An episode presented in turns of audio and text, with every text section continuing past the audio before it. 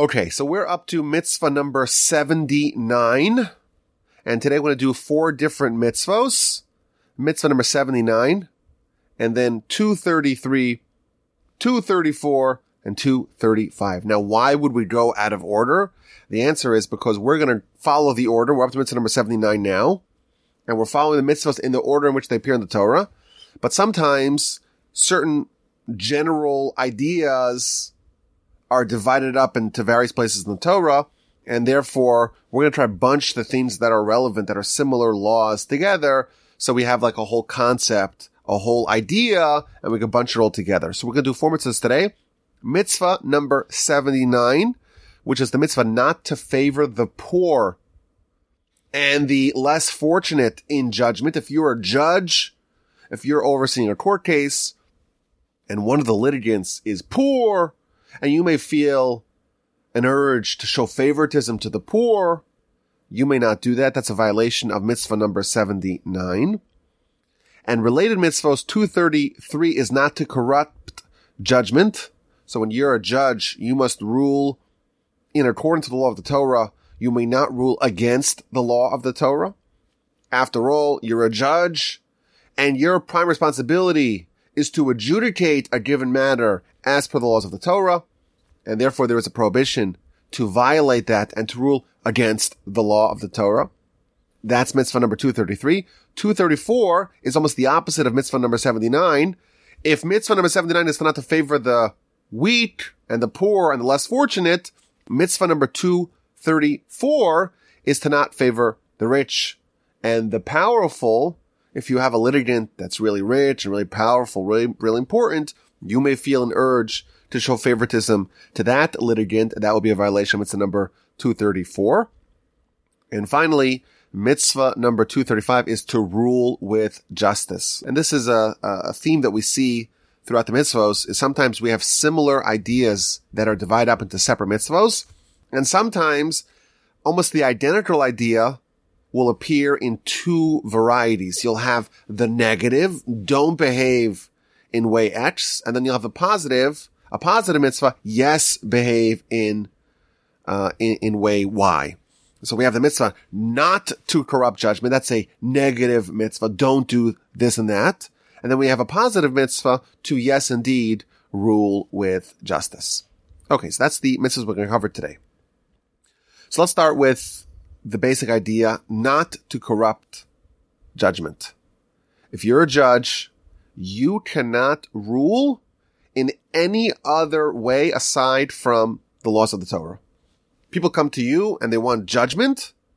And you, as a fiduciary of the court, you're like a stand-in, a representative, an emissary of God. And the people come to you and they want the judgment, the ruling of God. They have a disagreement. They have a dispute. You must rule in accordance with the Torah. Now, the Sefer Chinuch, the book that we are using to guide us through the 613 mitzvos, he tells us that actually, in the event that the litigants themselves agree that they want some other kind of ruling. They don't want the ruling of the Torah. They want something else. Maybe they want a settlement. They want a compromise.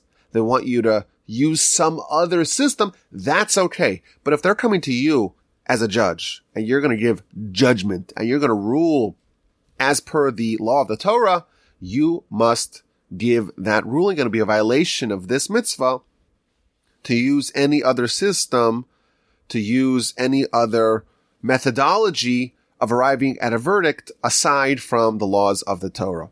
Now, the theme behind this, and this is something we know intuitively, of course, is that a society cannot function without justice. And this is something that thankfully we're living in a world where that principle has filtered into the society at large, to world at large the concept of justice for all, of equality under the law. No one is above the law. The concept of impartiality of the justice, that there's a judiciary that's there, that's impartial, that's removed from the particular litigants, and it's not like the powerful could corrupt and bribe. You come in front of the judiciary and at least The idea is whether or not it's actually in practice such, but at least the concept is that there's equality under law. And that provides a certain baseline of stability for the society. Now, what does this mean on a practical level? You're a judge and there's a particular case brought before you. There are many aspects of how you approach this that will be a fulfillment of this mitzvah. So for example, the very first Mishnah in Pirkei Avos is talking to a judge. And the first thing we're told is havu misunim badin. You should be deliberate in judgment. When you're a judge, you can render a ruling very quickly, or you can really think through the ruling and be deliberate and think about every angle and every aspect and every clause and every element of a particular case. And we are urged as the judiciary, if you are someone who sits on a court, you must really spend time and be very deliberate in how you arrive at your ruling. And part of that would be is that if there's a particular is that if there's a particularly difficult case, a knotty case, then you should consult with someone who is greater than you. If it's a complicated case, sometimes there's all kinds of factors, all kinds of components of a given law. It's a confusing case. It's okay to consult. And if you don't feel like you're qualified, it's actually a mitzvah for you to not judge. This is something that we should try to avoid. Unless you are super qualified to be a judge, you should recuse yourself from this responsibility.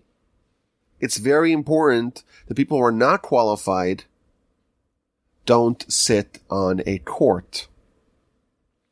And we have to press upon ourselves the seriousness of judgment and the importance of not erring. Again, if you are rendering a ruling you're in effect declaring this is the will of God.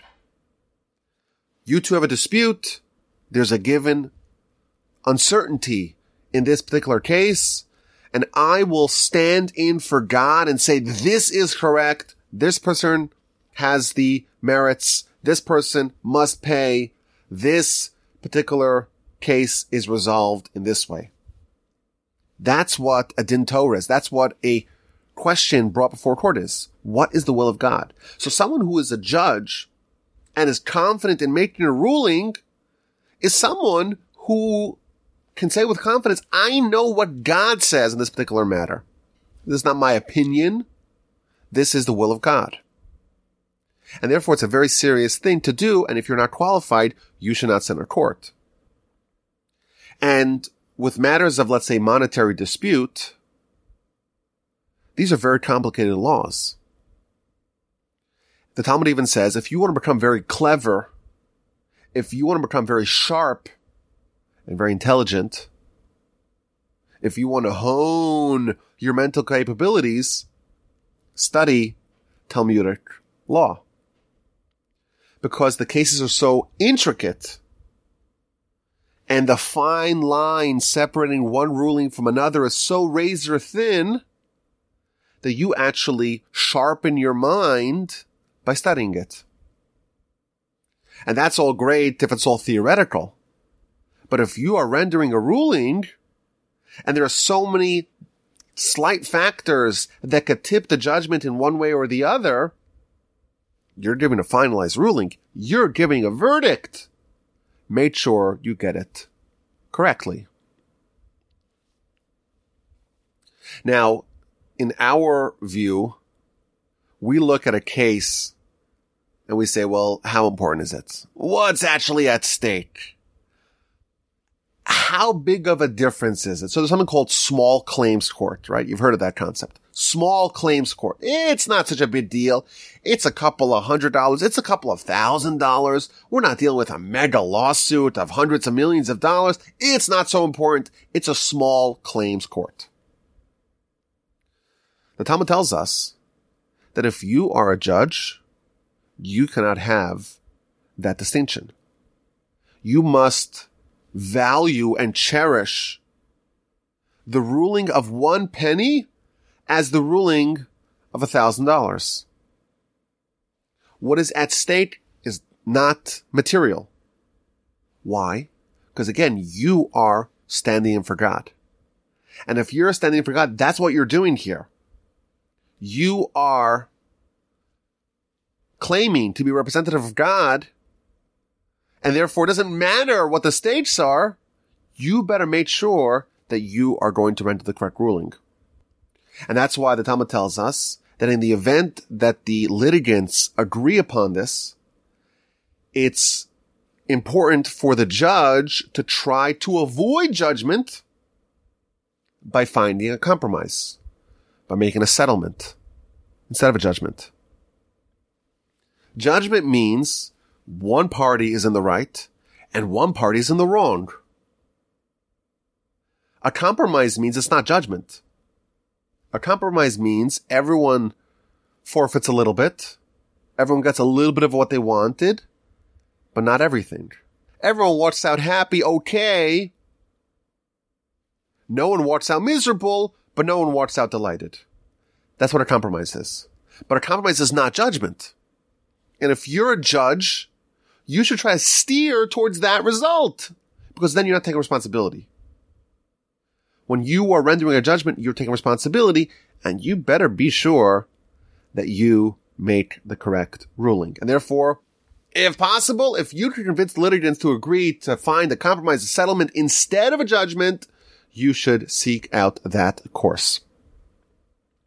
Now, the next two mitzvos are going to talk about not favoring any of the litigants.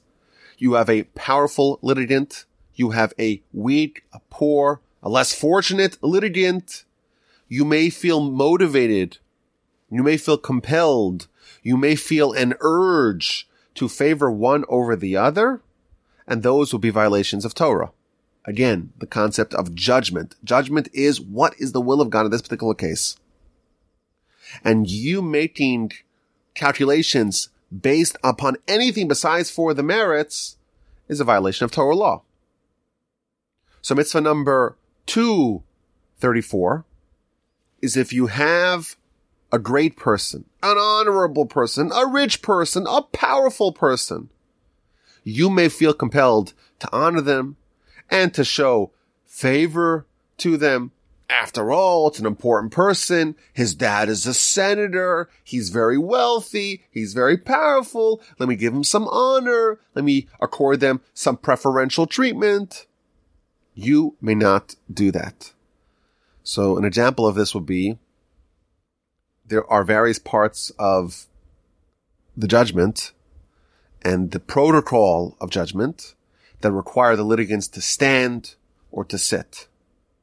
And when you're asking one litigants to stand, you're essentially telling them, we're the court and you are subject to our ruling. You must stand up. And to tell someone who's very important, someone who's very distinguished, sounds very honorable, stand up. That's demeaning. That's belittling. And you may say, you know what? I'll have the other guy stand, not him. That would be a violation of this mitzvah. If you are standing in front of the court, you're standing in front of God and the respective honor and stature of these humans is nothing compared to God. And therefore you cannot make different rules for the litigants, even if you're not going to show favoritism in the verdict for the honorable person, for the important person over the other one. In any part of the judicial proceedings, you may not show favoritism to the respectable person over the other litigant in this particular case. Now, on the flip side, we have mitzvah number 79, and that's not to favor the poor. And this again is a counterintuitive mitzvah. You may feel, after all, it's a mitzvah to do charity and to help the less fortunate and the weak and the downtrodden and the poor. We have to help them. Let me try to nudge the case so that they win or that they don't lose. that would be a violation of this particular mitzvah. There is a motivation to do this. After all, you would say, listen, I'm the judge. I have a mitzvah to give charity to this person. Oh, you know who else has a mitzvah to give charity to this person? The other litigant. This is a poor person. You gotta help them. I'll find a solution. He'll give charity. I'll give charity. We'll render the ruling that the poor person wins. And you know what? It's even better than giving charity. Because when you give charity, the person who's the recipient of the charity, well, they feel a little bit uh, ashamed. They lose a little bit of their stature, of their dignity, because they had to become a recipient of someone else's largesse, of someone else's kindness. I'll come up with an ingenious solution. They'll win. They'll win the case and they'll get their charity and they'll think that they actually earned the money. It's beautiful to give charity without the person not even knowing. It's the highest form of charity. That is what a judge may think. Let me corrupt the judgment in order to provide a living in dignity for the poor.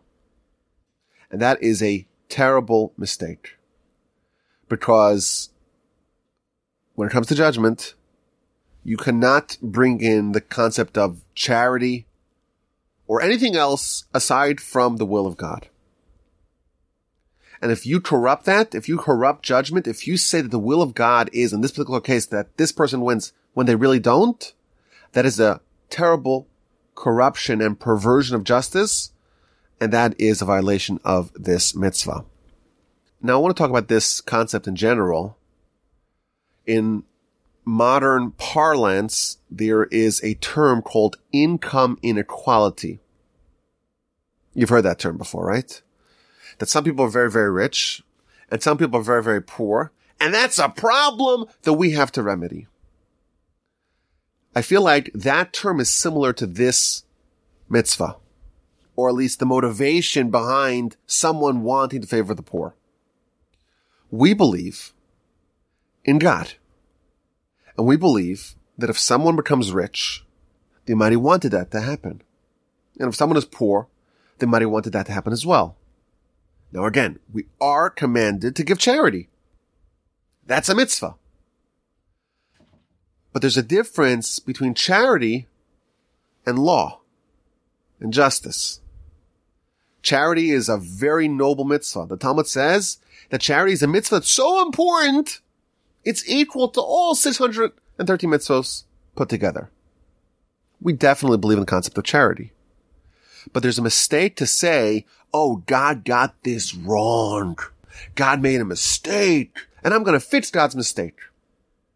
That is a terrible violation of faith. We believe that God made some people rich and some people poor, and the Almighty wants the rich people to give charity to the poor people. But we are commanded to separate from justice, if you will, the notion of charity. We are required to give charity we are required to help the less materially fortunate.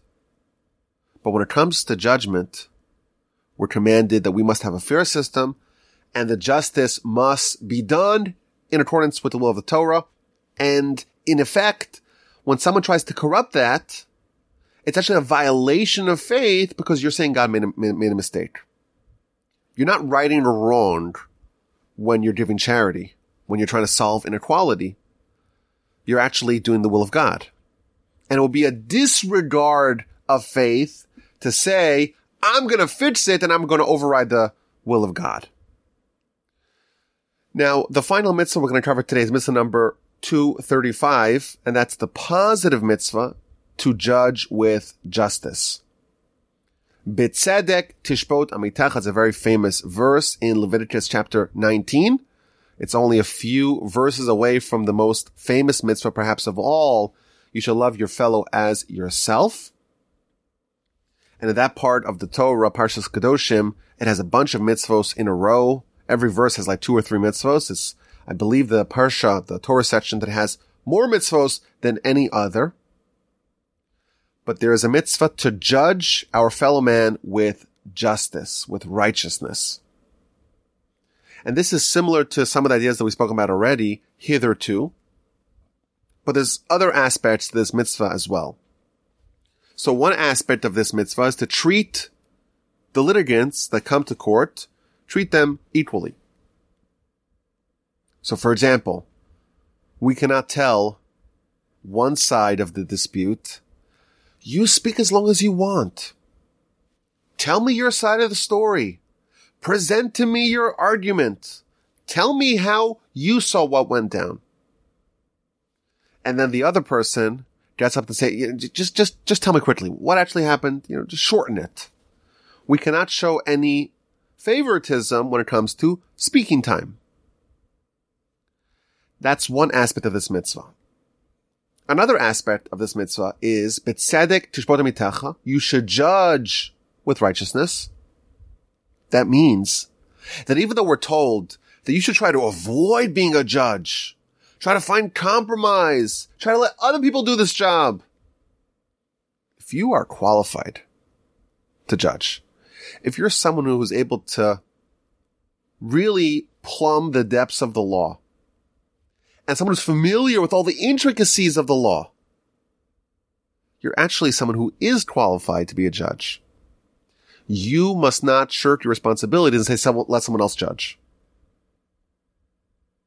What happens then? If you are indeed qualified to be a judge,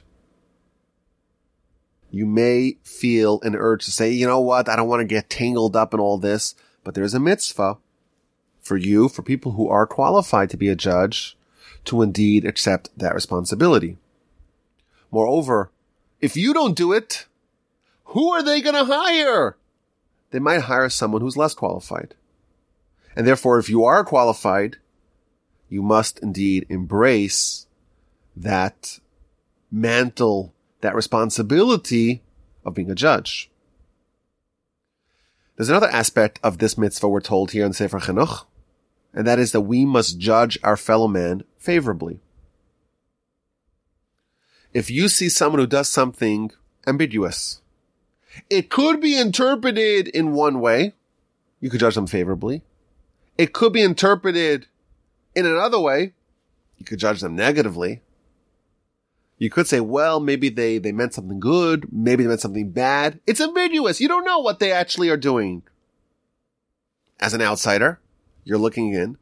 You don't have all the information, but you must render a judgment. There is a mitzvah, part of this mitzvah, again, there's many aspects of this mitzvah, 235, to judge with righteousness.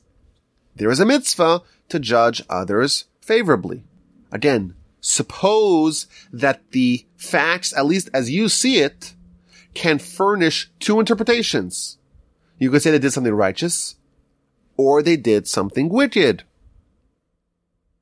There's a mitzvah to judge favorably. Now, all these ideas are again things that society relies on. If I judge others favorably, it creates a certain rapport. It creates a certain confidence. It creates just a happy, wholesome society where people are not always suspicious of other people. People feel like they have friends, people they can rely upon. And of course, judgment in the more technical legal sense is the foundation that all great societies are built upon. If I show favoritism to one of the litigants, I say, well, you can speak as long as you want, and I cut off the other person. The other person may get flustered, won't be able to think on the fly, will forget their arguments, and then I'm going to hear one side's impartial, one side's complete arguments. The other side, I'm not going to hear the arguments at all. And I'm going to render a ruling that's actually wrong, not because I'm processing the information incorrectly, but because I designed the system that brought me flawed information. I didn't get one side story. And I'm going to render a ruling and I'll have no idea that it was a corrupt ruling. So this is the idea is that whenever we have justice for all, we have stability, we have peace, we judge others favorably, we made sure that everyone is treated equal under the law. The Talmud even brings an interesting law. If one of the litigants walks in and they look disheveled and they're not dressed properly, and the other one walks in with a perfectly tailored suit and coiffed hair, that's a problem. We have to have equality. We cannot have a situation in which one of them looks innocent, another one looks guilty. Now, there's another interesting aspect of this law brought by the Sefer Chinuch. What about when we have a docket? So we're told if you're a judge, you have to judge deliberately. You have to make sure every case is given the proper attention. But there's a hundred cases. There's a thousand cases. And everyone wants their case to be aired in court. Who gets priority? So there's actually a system here. The law states that if there is a widow or an orphan, they take priority over everyone else. If you have a Torah scholar's case and a boorish ignoramus's case, you must judge the Torah scholar's case first. If there's a case involving a man and there's a case involving a woman, the priority goes to the woman. And all this is part of this generalized just society included in this mitzvah of judging others favorably, of having justice and righteousness in the land. One more thing before we sign off. The concept of judging favorably. Most of us are not going to actually judge others. We'll never sit, most likely, most of us, I would say, are not going to sit behind a bench and actually render rulings. Maybe we'll end up maybe on a jury but I find that uh, most people know how to get out of jury duty, even though, of course, it's your civic responsibility and the like. But most of us are busy and uh, won't end up on a jury, most likely, in our lifetimes. Maybe yes, but maybe not. But this particular aspect of this mitzvah, to judge favorably, is something that we probably do every day. Every day we see people and they're, they're acting, they're behaving, they're saying things, they're doing things and we don't always know all the factors that go into people's behavior. And we are told that we must judge others favorably. Whenever someone acts in an ambiguous way, we have to try to, in our heads at least, judge them that they acted properly. Now, this particular law, there are some details to it. Meaning that when you have a righteous person who does something ambiguous, even if the simple interpretation of their behavior is that it's a sin, you must judge them favorably. If you have a wicked person, you know this is a wicked person. And even if they do an ambiguous act that seems to be favoring, that seems to be leaning that it's a righteous act, you actually must judge them that they're trying to seek ulterior benefits. It's not really a righteous act. So there are some details to this law. It's not just, you know, carte blanche that across the board we always judge everyone favorably. If someone is a wicked person in aggregate, we're not supposed to judge them favorably. But in general, someone's a good person. In general, a good person. They're doing something and it seems a little bit suspicious. It seems a little shady. For such a person, we are required to judge them favorably. Now, the Talmud gives a great story. Whenever we talk about judging favorably, we have to read the story in the Talmud, the book of Shabbos, page 127b. It talks about a man. And this man was hired as a laborer for a landowner in the south and he worked for him for three years. So we have a person who lives in the north, is hired as a laborer for someone in the south, for a rich landowner in the south for three years. And after three years of work, it's time for the laborer to get paid and to go back home. And he goes to the master, to the landowner, very wealthy person, and says to him, okay, I did my three years of work, pay me. So the landowner tells him, I don't have any cash. I don't have any cash. I can't pay you cash. He says, no problem.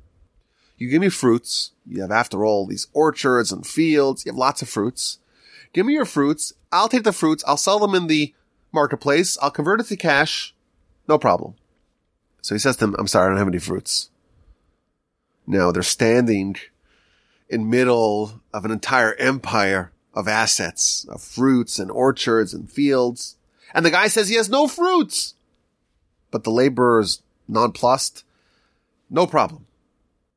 Just give me land. Give me land. I'll sell the land. I'll convert it to money. No problem.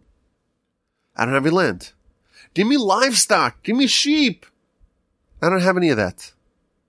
You know what? Just give me like uh, blankets and linen. I'll sell that.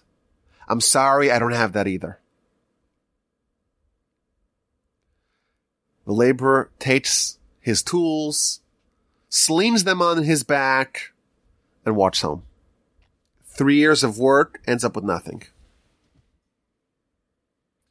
He gets home, and several weeks later, the landowner shows up with three donkeys, one containing food and one containing drinks and one containing all kinds of other delicacies and money. And they have a feast together and he pays them all the money. And now he's paid up for the three years of labor. And then they start talking about what happened. So the landowner tells the laborer, well, when I said to you, I don't have any cash, what did you think? So the laborer responds, I thought that maybe you used all your cash for a business deal that you got. You had a business opportunity and you had to use all your available cash to go seize the opportunity. Okay. Well, what about when I told you that I don't have any animals? What did you think then? Well, when you said you had no animals, I thought maybe you had lent them out. And when I said I had no field, no actual property, no real property, no real estate, I thought maybe you leased it out to other people. And what about fruits and vegetables? I thought they weren't tithed. And what about when I asked for linen, when you asked for linen or something like that? I said maybe you pledged that to God. In every one of these conversations, the laborer judged the landowner favorably. And the landowner tells the laborer, I want to, I promise, I swear in the name of God that everything that you said was accurate. All of your judging favorably was actually precisely accurate. And just as you judged me favorably, may the Almighty judge you favorably. That's what the Talmud says, the book of Shabbos, page 127b. And this laborer is considered to be the paragon of judging others favorably. Now Rashi in his commentary tells us that we actually know the identity of this particular laborer. He was not a scholar, at least not quite yet. But this laborer was none other than the great Rabbi Akiva. Before he went to study at the age of 40, we know he went to study at the age of 40, right? He had this big epiphany at the age of 40. He goes to study. Beforehand, he was already a man of exquisite character. And he was already judging other people favorably. He was ignorant. He knew no Torah, but the makings of a giant was already in place. And in fact, the landowner was Rabbi Eliezer, who was the greatest sage in the land at the time, who went on to be Rabbi Akiva's teacher in Torah. He was the landowner and Rabbi Akiva was the laborer. And this story indicates that even before he went on to become a great sage, he was already a person of exquisite character. But that's the story. We always have to talk about the story whenever we talk about judging favorably. But the mitzvah in general, the four mitzvahs we cover today, 79, 233, 34, and 35, they in general tell us that we must live in a just society, a righteous society. There must be equality under law. You cannot favor the rich. You cannot favor the weak. You must judge in accordance with the ruling of the Torah. You may not corrupt the judgment. And if we have a society like that, then we are doing our responsibility and we are faithfully representing God in judgment. I thank you for listening. My email address is rabbiwolbe at gmail.com. I look forward to your questions, your comments, and your feedback.